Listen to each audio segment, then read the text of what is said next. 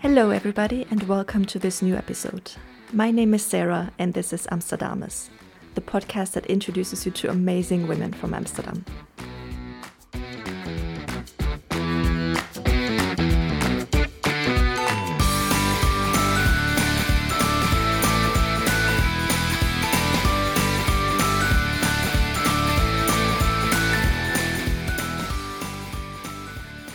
My guest for this episode is a bio based designer and architectural technologist.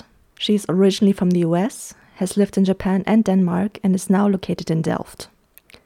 The material she is working with has already been used in the Middle Ages by the Vikings in Denmark. Unfortunately, nowadays it's almost forgotten. Now my guest is working on its revival. Welcome, Kathryn Larsen. Thanks for being with me today. Hey, Sarah. Thank you for having me. You are currently a master's student of architecture at the University of Delft. What brought you to the Netherlands? So basically, I was pretty lucky because Delft was the only architecture school to accept me in a master's degree. Um, I did my undergraduate in architectural technology, so that essentially blacklisted me from many master's programs in Europe because architectural technology is not seen as the same thing as architecture. So, um, with the pandemic going on and everything, when I got accepted to Delft, I was like, oh, I'm, I guess I'm moving to the Netherlands. Already at a young age, you moved to Japan. Is this where your interest in local construction techniques started? Yeah, so basically, when I was 18, um, I moved to Japan uh, in a gap year, and I wanted to study Japanese uh, intensively. So um, I ended up living with a host family in Chiba. And um, I ended up sitting around sketching everything I saw and sitting and watching construction sites. So, one of the things that I realized is that they still use a very specific type of wood joinery when building houses. And that's inspired from uh, thousands and thousands of years of this history. Um, and they created this wood joinery um, in temples and shrines so that when an earthquake hits, for example, a pagoda will sway with the earthquake, and the joinery will allow for that so that it doesn't collapse. And the same technique and construction method is used today, not just in houses, but also um, in larger buildings. So, one of the best examples I can think of is Asakusa Skytree. So, I found that super, super inspirational. Um, I ended up going back to the States and starting architecture school soon after that. And I then had a full year of studio classes and very intensive history classes and a sustainability course. And in that sustainability course, we were learning a lot about traditional um, methods of fabrication and using uh, mud construction, for example. So, all of this became the groundwork for my work now today. Um, unfortunately, after a year, um, I could no longer afford architecture school in the States a year cost about $68,000. So I ended up transferring to Denmark to study architectural technology. And in Denmark, you came across a very special construction material. Which one was that, and how did you find it? So, in Denmark, I had a lot of free time while I was studying, and I used that time to basically go around and, and study the world around me. Um, and I ended up participating in this little competition for the school. And I was trying to come up with a concept. And that's when I found out about uh, eelgrass. So, eelgrass is a type of seagrass, it is not a seaweed. Um, because it has roots and it's originally a plant, whereas seaweed has something called a holdfast, where it can stick to anything, like a rock, for instance. But basically, eelgrass, this material, um, was seen as a seaweed historically because it just washed up, and people would use it on the island of Læsø to thatch huge roofs. So I found that so fascinating this concept of building with seaweed essentially. Um, and I just wanted to know how the heck can you build a seaweed? Uh, so um, I, I proposed for that competition a way that you could prefabricate and build with it. Um, at that time, uh, I I really honestly did not understand how you built with it, and I realized that all these sources were basically in Danish. So, if I wanted to figure out how they were going to build with this material, I would need to learn Danish, and so it became a process of learning more Danish and figuring out how they built these houses. Um, and I ended up deciding to focus my thesis on it. So, um, one of the things of the traditionally thatched eelgrass roof is that it takes tons and tons of eelgrass to make, and it's very labor intensive. So, I was thinking, what if we reimagined this technology and how would it look like uh, for architecture today? So, I wanted to come up with a prefabricated concept of a panel that could be applied on roof and facade. And um, that's basically because the more I found out about eelgrass, the more I realized it's this like incredible wonder material that exists all over the world um, before uh, it was affected by a wasting disease in the 1930s. So, for example, in the US, it was used as an insulation material um, in a, an actual batt fabricated from the late 19th century. Um, and, you know, it was used in China also as a roofing material and even in the Netherlands to help build dikes. So there's the, this incredible history of this material. And, you know, I just wanted to create an incentive so we could start using it again. And um, I mean, that's really the incredible thing about eelgrass is that it's rot resistant, it's naturally fire resistant because of the salt in the in the in the seaweed, in the seagrass, um, and uh, it's also um, as insulative as modern mineral wool. So, I mean, wow, what a fantastic material. Why aren't we using it? Um, so, so that's what I've really been working on. And I didn't stop um, after school. I kept working with uh, creating these pab- working with creating these prefabricated panels and testing them.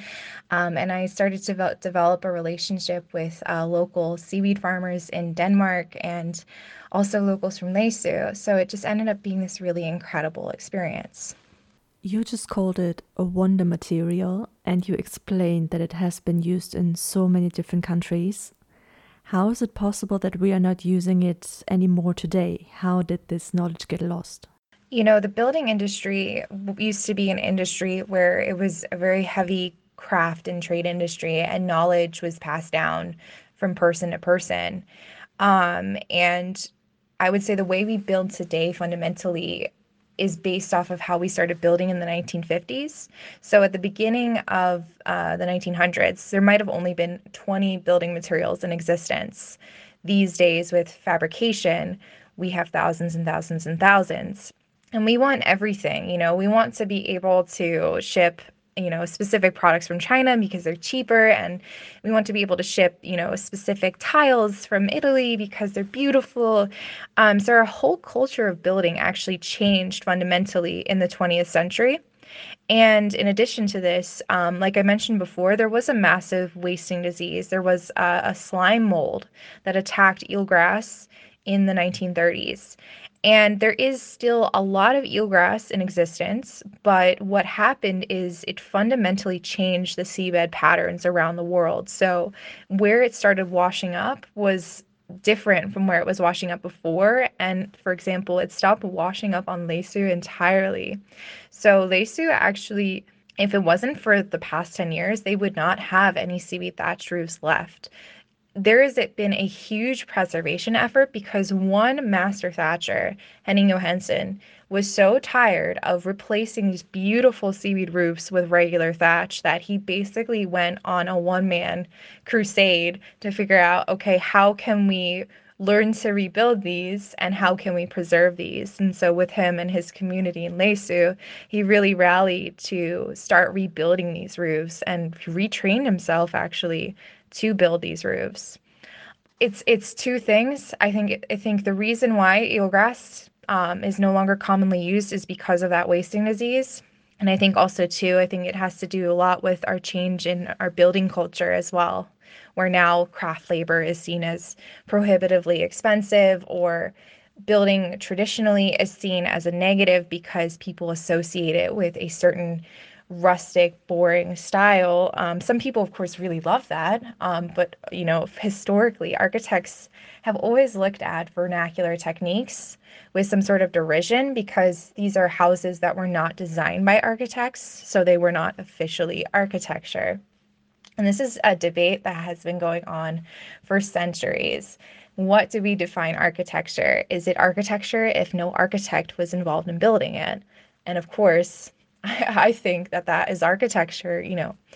Um, so, so the, yeah, that has a lot to do with it. Of course, also nowadays the costs are a very important factor. As you mentioned, the cheaper products that are imported from China. But now, when I'm thinking about beaches in the Netherlands, I think of huge piles of seaweed or seagrass just lying around and going to waste. Wouldn't that be the cheapest option to just use this as it's already there? Or is it a certain type of seagrass that can't be used for constructions as you imagine them? So I think most seagrasses, as long as they're properly prepared, can be used as insulation material. Um, typically, thatching, if you want to thatch with eelgrass, um, you need actually building grade quality. And there's this whole thing about it. I was not aware of it, but not all eelgrass is equal. You need, um, you do need like a, a nice quality of eelgrass to be able to thatch with it. It's a little bit more expensive because of the labor involved with harvesting it and storing it. So at the moment, it is cheaper to use other insulation products. Um, and that's what stops it, I think, from being so mainstream right now. But when I spoke with the seaweed farmers in Denmark, they were basically hoping that other people would be inspired to start their own harvesting and farming business um, so that it would, would become cheaper overall. I mean, there is really maybe one or two seaweed farms um, dedicated to eelgrass farming in Denmark. Um, and they have actually set up an export business with Germany um, so that uh, Germany can use this eelgrass as insulation. And that's just based off of harvesting from a few beaches in Denmark. Like, we don't regularly harvest from all the beaches in Denmark. So there's thousands of tons that are going to waste. Of course, some seagrass and seaweed is it's important to leave it on the beach because it is actually like a plant nursery for um, herrings and fish and stuff. They lay their eggs in it. So you don't want to remove all of it. But when there's a massive mountain of it, um, you, and people want to enjoy the beach, a lot of governments clear it and put it in a landfill. So I think the argument then is we can create a, a sustainable model for harvesting it leaving some on the beach, but taking some of it and then using that to create buildings and insulate buildings. I have to admit, what you're telling me now sounds almost too good to be true. Are there any potential downsides to seaweed as a building material? Yeah, I mean, one of the downsides, like I mentioned, is definitely the price point because con- conventional insulation that we use today, synthetic insulation, is so cheap that it's like, do you really want to invest in this material just because it's better for the environment? And you know, that's where it's really important that governments start to have carbon taxes in place because eelgrass is carbon neutral in some cases. If you're literally using it on site it absorbs carbon dioxide in buildings. So then it makes the building carbon dioxide negative. So i mean wow okay that sounds really good. So the price point is definitely a sticker for people. The other um, I think the other disadvantage is that it doesn't come in a batt form automatically. So um, to process it into a batt, there was um, some people in, in Denmark that tried to put that together. But the way uh, production is set up to to to make these um, insulation batts, the only binder that they can use with the machines is a type of plastic binder. So you're taking a really great natural resource and you're shredding it up and you're adding some bits of plastic to it. Um, so, uh, how sustainable is that? You know, that's an issue in itself that has to do with production. The batts, of course, can then be reused, remelted, and re-put together with the eelgrass um, over time, uh, which is a circular uh, concept. But you know, so there's so there's different layers to the sustainability issue. So the the loose eelgrass in itself um, makes it difficult to build with um, unless you're using prefabricated uh, wall systems. And I would say beyond that, the big disadvantage and the big warning is that if people wanted to scale this up way too fast, they could end up damaging the ecosystem. So, um, you know, there are certain governments that are really focused on reseeding the eelgrass beds. It does use the dead eelgrass, but I mean, we know people are greedy. We know that, like, if there's a huge economic advantage to something, people are going to abuse it. So I am worried that if it did take off really largely, that, you know, people would resort to um, ripping it out of the seabed instead of waiting for it to wash up or, you know, removing all of the habitats, um, clearing it entirely from beaches. So I think that if it is something that is going to be um, a product or a thing in the future, it's something that has to be very closely regulated. Um, and I would like more regulations for building materials too, in general. You are currently working on seagrass thatches that can be used on the roof of a building or on the facades. Are those still prototypes or are they already used in international projects? They're definitely still prototypes. Um, that that brings me to my next point. Um, one of the issues that I found when I was working with trying to scale down eelgrass thatching is that uh, it becomes very susceptible to wind.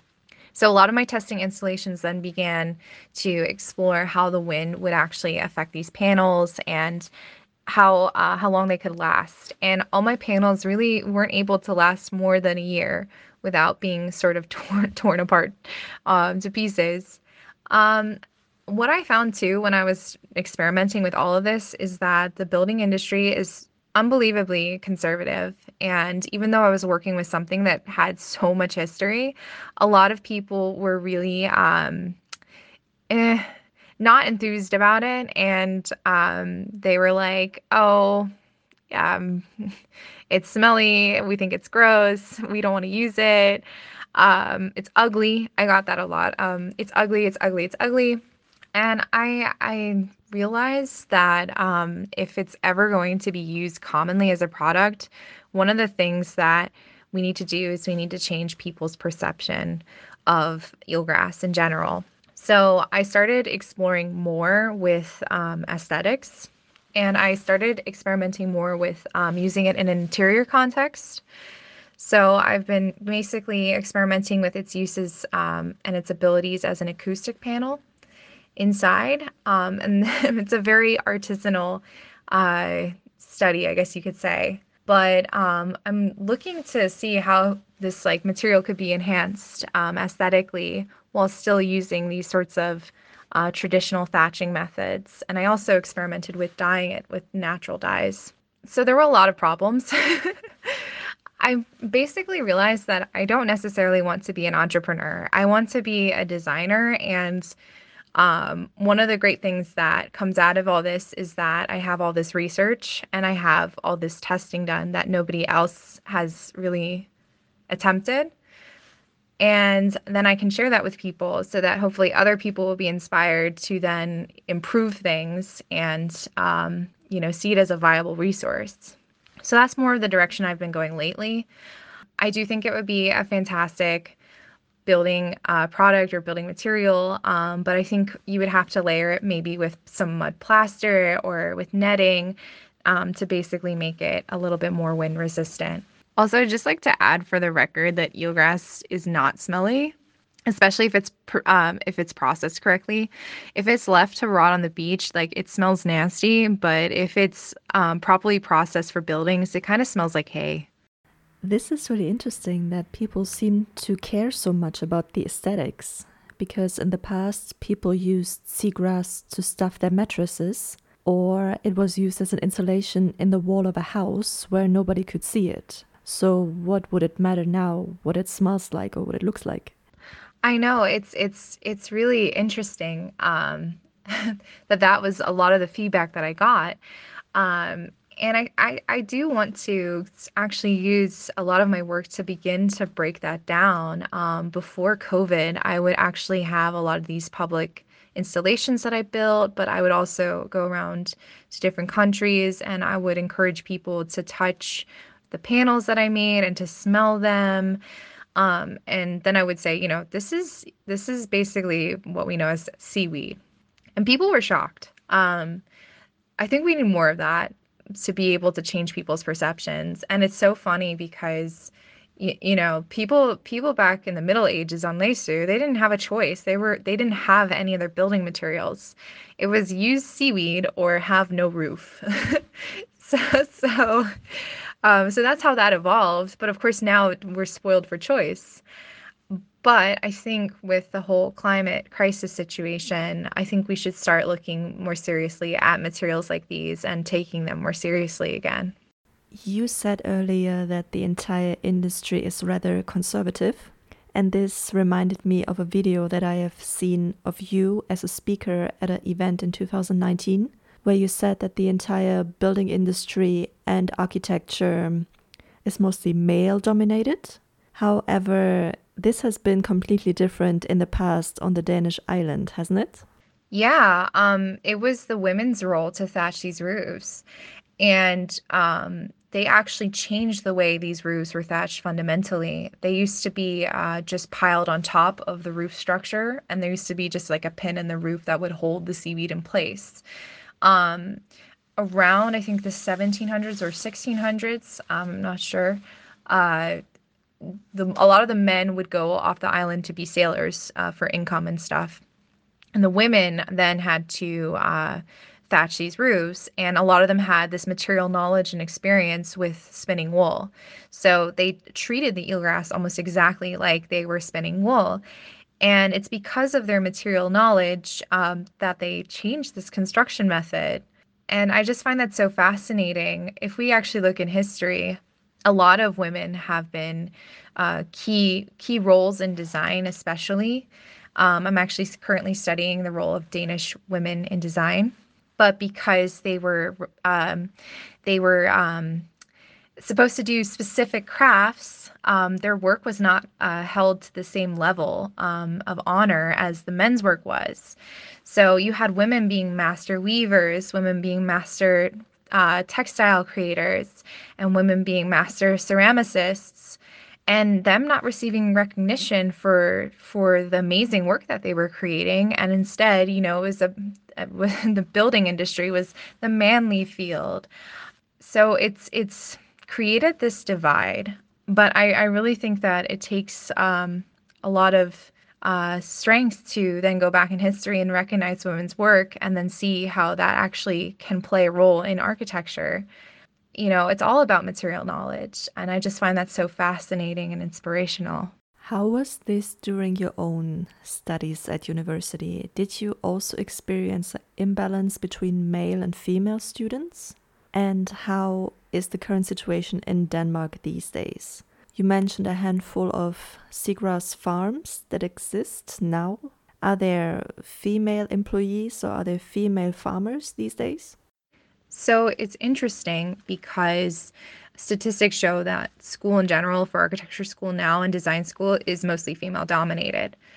In, in fact, um, I studied in the international line, and we were mostly women. We were it was mostly um, women in the line for the international line, but the Danish line was fundamentally different because it was a majority of ex craftsmen uh, that are looking to retrain for a nicer desk job rather than having to be out in the field. Um, and one of the ways to be admitted to the program is to have a craftsman history. So the Danish line had a completely different culture um, and had a completely different uh, background than the international line did. And we only had about two to three Danish cl- people in my class. The way Delft does it is completely different. They try to get a mixture of Dutch and international students in every single class. And uh, the entire school is just international for the master's program. So there is no separate uh, Dutch line. And what ends up happening is you end up being able to study a lot more um, about Dutch traditions and Dutch culture from your classmates. And that was really something I was missing in Denmark. With the seaweed farms themselves, um, they are mostly family run. So women do play a, a strong role in that. Um, I know a Kurt, his seaweed farm, Moontang, is is is run by him and his wife and their kids. And his wife then takes the eelgrass and she makes uh, yoga yoga cushions out of them. And it, it's very much uh, family made, family loved business, and it's very cozy. I, you know, we have this expectation that it is male dominated, and at least in an academic level, um, in Europe, architecture tends to be more female dominated. But then when we go out to, into practice, something changes. So in Denmark, it's a little bit more equal with representation of women in the workplace. But when it comes to representation in awards or recognition, it's just men, men, men, men, men. Men's work is held up kind of as the epitome of recognition. You know, I have I have a book of contemporary architecture, and I just thought, you know, for fun, like, oh, let's try and go in and see how many female architects are actually mentioned in this book. And there were no no solo female architects. The only there was a couple of uh, firms where one or two partners were women, and and that was it. Um, and it was very disappointing that even though now women are making strides in academia, our work is still not being recognized on the same level at the same high level as men's work. Hopefully, your work is going to change that now. I have one question left. You already said earlier that the next step will be to make your thatches more wind resistant and that you're currently also researching Danish women in architecture. What else are your plans and projects for 2021? I think as a consequence of my work with eelgrass, I also began experimenting a lot more with kelp and also um, composites with kelp. So, one of the things that I'm hoping to do is I'm hoping to explore these materials in um, in a design application. So, I'm really hoping that I can get somewhere into a, a lab setting or a place that isn't my apartment so that I can actually build something because I really want to do these small scale furniture tests actually. You know, we mentioned that eelgrass was used as upholstery material. So I want to explore this further and I've developed a way to turn kelp actually into a leather material. So these are the sorts of things I want to experiment with, creating forms small scale. And then I hope eventually for my thesis to be able to propose a large scale project where I'm taking these materials um, and combining them with traditional fabrication to create a proposal where we can use seaweed farming as a resource to create architecture. And that includes eelgrass as well. And I want to build like a prototype of what like this futuristic room made out of seaweed would be like with seaweed materials. So that's what I'm working on at the moment. Um, and of course, I have all these other things running on the side as well. And it's getting a little crazy, it's getting a little weird, but I think that's why you go to architecture school. I'm definitely um, exploring with pushing the limits and then trying to rein it back in and trying to create something that might be a bit more practical, even if it sounds a bit crazy. Thank you so much, Kathryn, for being with me today. I learned a lot about your very interesting work, and I wish you all the best for this upcoming year. Thank you so much, Sarah. You too. And this also marks the end of today's episode. I hope you enjoyed it as much as I did. Stay tuned if you want to meet more amazing women of Amsterdam. And please don't forget to follow Amsterdamus on Instagram. Thanks and take care, everybody. Bye.